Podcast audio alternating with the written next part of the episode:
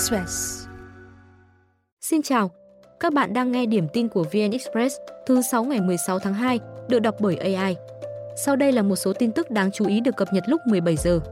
Đài Loan vừa đình chỉ hoạt động công ty We Love Tour 3 tháng do liên quan tới việc bỏ rơi gần 300 khách ở Phú Quốc, bắt đầu từ ngày 16 tháng 2. Công ty này giải thích sự cố xảy ra do hiểu sai ý các điều khoản thanh toán với công ty du lịch Việt Nam. Theo quy định tại Đài Loan, We Love Tour đã vi phạm điều khoản phải cung ứng, sắp xếp đầy đủ nơi ở và vé máy bay trước khi tour được khởi hành. Sau khi cơ quan chức năng điều tra rõ ràng, công ty có thể bị tước giấy phép kinh doanh hoặc đóng phạt theo quy định.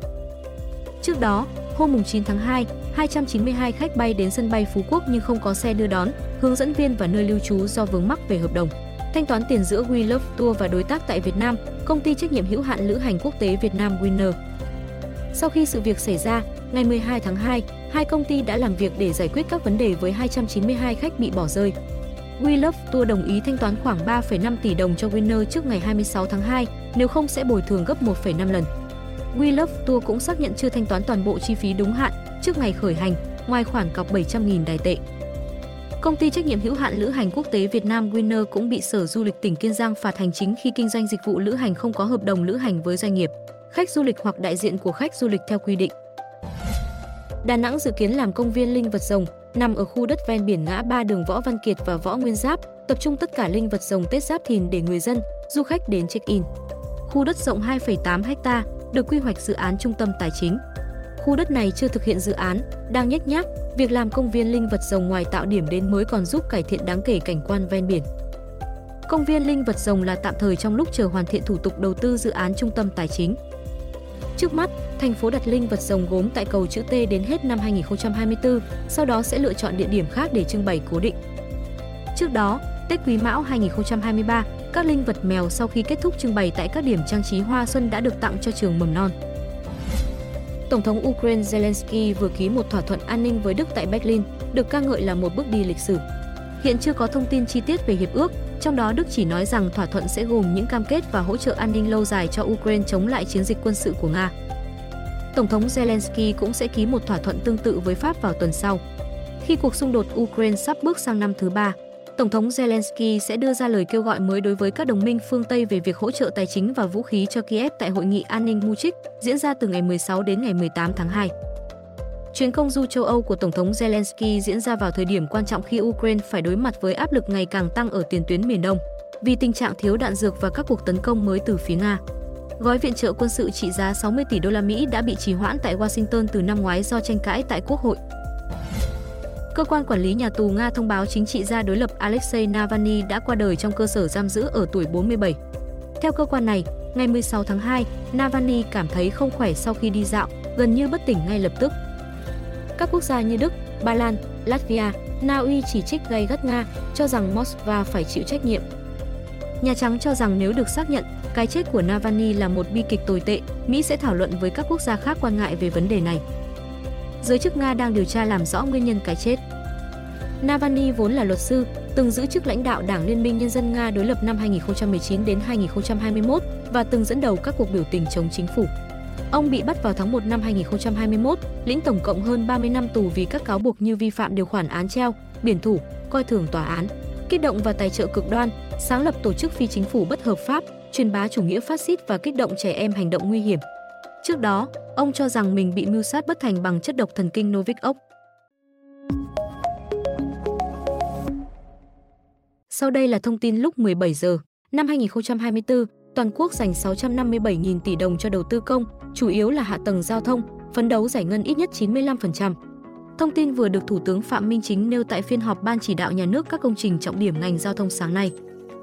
Thủ tướng chỉ đạo chỉ bàn làm, không bàn lùi, khó khăn ở đâu thì ở đó phải giải quyết, vướng mắc ở cấp nào thì cấp đó phải tháo gỡ. Thủ tướng nhấn mạnh, giải ngân được 422.000 tỷ đồng vốn đầu tư cho các công trình hạ tầng giao thông năm 2024 sẽ góp phần thúc đẩy tăng trưởng, tạo việc làm, sinh kế cho người dân, tạo không gian phát triển mới cho các địa phương, vùng miền và cả nước. Năm 2024 sẽ là năm tăng tốc thực hiện các công trình giao thông trọng điểm. Ông yêu cầu các cơ quan đề xuất giải pháp rút ngắn tiến độ công trình, đảm bảo chất lượng, an toàn, tìm giải pháp xử lý vướng mắc trong sử dụng vốn ODA, dùng cát biển xây cao tốc.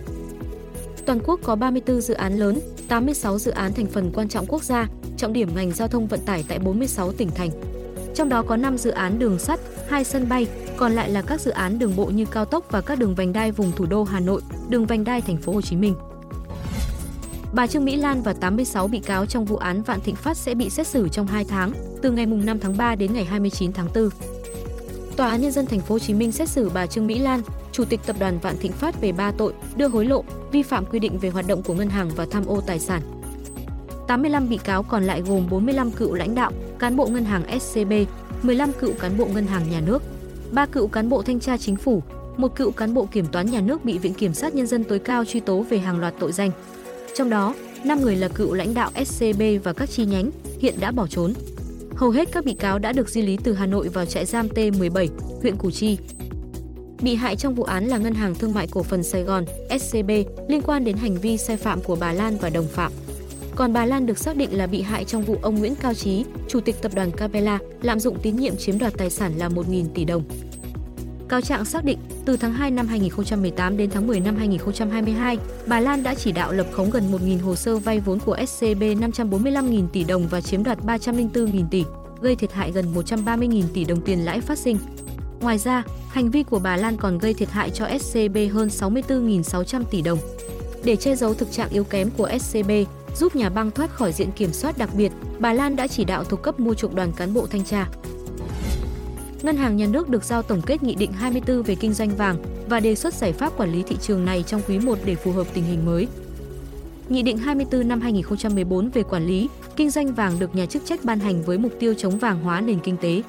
Từ đó đến nay, SJC được coi là thương hiệu vàng miếng quốc gia. Ngân hàng nhà nước không nhập vàng về để sản xuất vàng miếng, khiến nguồn cung vàng giảm. Việc này dẫn tới thực tế thị trường nhiều thời điểm bị mất cân đối cung cầu, giá thế giới tăng ít, trong nước đã lên rất cao. Cuối năm 2023, giá trong nước trên với thế giới tới 20 triệu đồng, buộc cơ quan quản lý phải lên tiếng và đề nghị các bộ vào cuộc thanh tra hoạt động mua bán vàng miếng, vàng nguyên liệu. Ngân hàng nhà nước thời điểm đó cho biết sẵn sàng tăng cung vàng miếng SJC ra thị trường và có giải pháp hạn chế ảnh hưởng lên tỷ giá, lạm phát. Giới chuyên gia cho rằng vàng là hàng hóa thông thường, mọi người đều có thể sử dụng và nhà nước không nhất thiết phải độc quyền. Thủ tướng vừa yêu cầu Bộ Công an nghiên cứu, đề xuất mở rộng diện miễn thị thực, visa cho công dân một số nước phù hợp tình hình mới và quan hệ hợp tác song phương. Việt Nam đang miễn thị thực cho công dân 25 nước, trong đó có 13 nước được miễn thị thực đơn phương gồm Đức, Pháp, Italy, Tây Ban Nha, Liên hiệp Vương quốc Anh và Bắc Ireland, Nga, Nhật Bản, Hàn Quốc, Đan Mạch, Thụy Điển, Na Uy, Phần Lan, Belarus. Trong khi đó, nhiều nước trong khu vực châu Á đang tăng sức cạnh tranh thu hút du khách bằng chính sách miễn thị thực.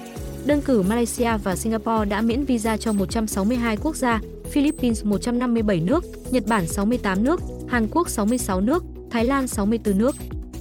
Quan điểm mở rộng diện miễn thị thực từng được Bộ Văn hóa Thể thao và Du lịch nhiều lần đề xuất để kích cầu du lịch, áp dụng cho khách từ các nước có trình độ phát triển cao hơn Việt Nam.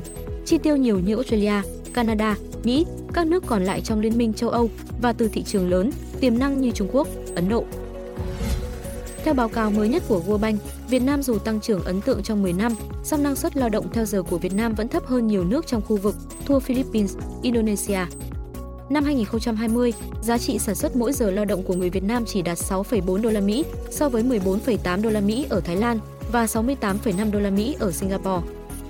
30 năm qua, Việt Nam được đánh giá là ngôi sao kinh tế toàn cầu với tốc độ tăng GDP nhanh nhất thế giới, tăng với tốc độ trung bình hàng năm 5,3% nhanh hơn bất cứ nền kinh tế nào trong khu vực ngoại trừ Trung Quốc, nhưng chủ yếu nhờ FDI, ít tác động lan tỏa đến các doanh nghiệp nội địa. Hầu hết doanh nghiệp tư nhân trong nước là siêu nhỏ hoặc nhỏ, hoạt động trong các lĩnh vực có năng suất tương đối thấp, chẳng hạn như bán lẻ, nhà hàng nhỏ và các hoạt động sản xuất đơn giản nhắm vào thị trường nội địa thay vì xuất khẩu. Mặc dù số lượng doanh nghiệp tư nhân trong nước tăng mạnh trong thập kỷ qua, song ít hiệu quả hơn và ít đổi mới hơn doanh nghiệp có vốn đầu tư nước ngoài và không được tích hợp tốt vào chuỗi giá trị toàn cầu. Để cải thiện, World Bank cho biết có thể tăng năng suất lao động qua ba kênh, trong đó đặc biệt tập trung vào sự tham gia của các công ty khởi nghiệp, đổi mới sáng tạo, cải thiện các hoạt động quản lý, áp dụng công nghệ mới và tăng cường khả năng tiếp cận thị trường và tài chính. Liên đoàn bóng đá Hàn Quốc KFA vừa sa thải huấn luyện viên Jurgen Klinsmann sau cuộc họp của ban chấp hành vào sáng nay. Quyết định được thông báo tới huấn luyện viên qua điện thoại do ông đang ở Mỹ.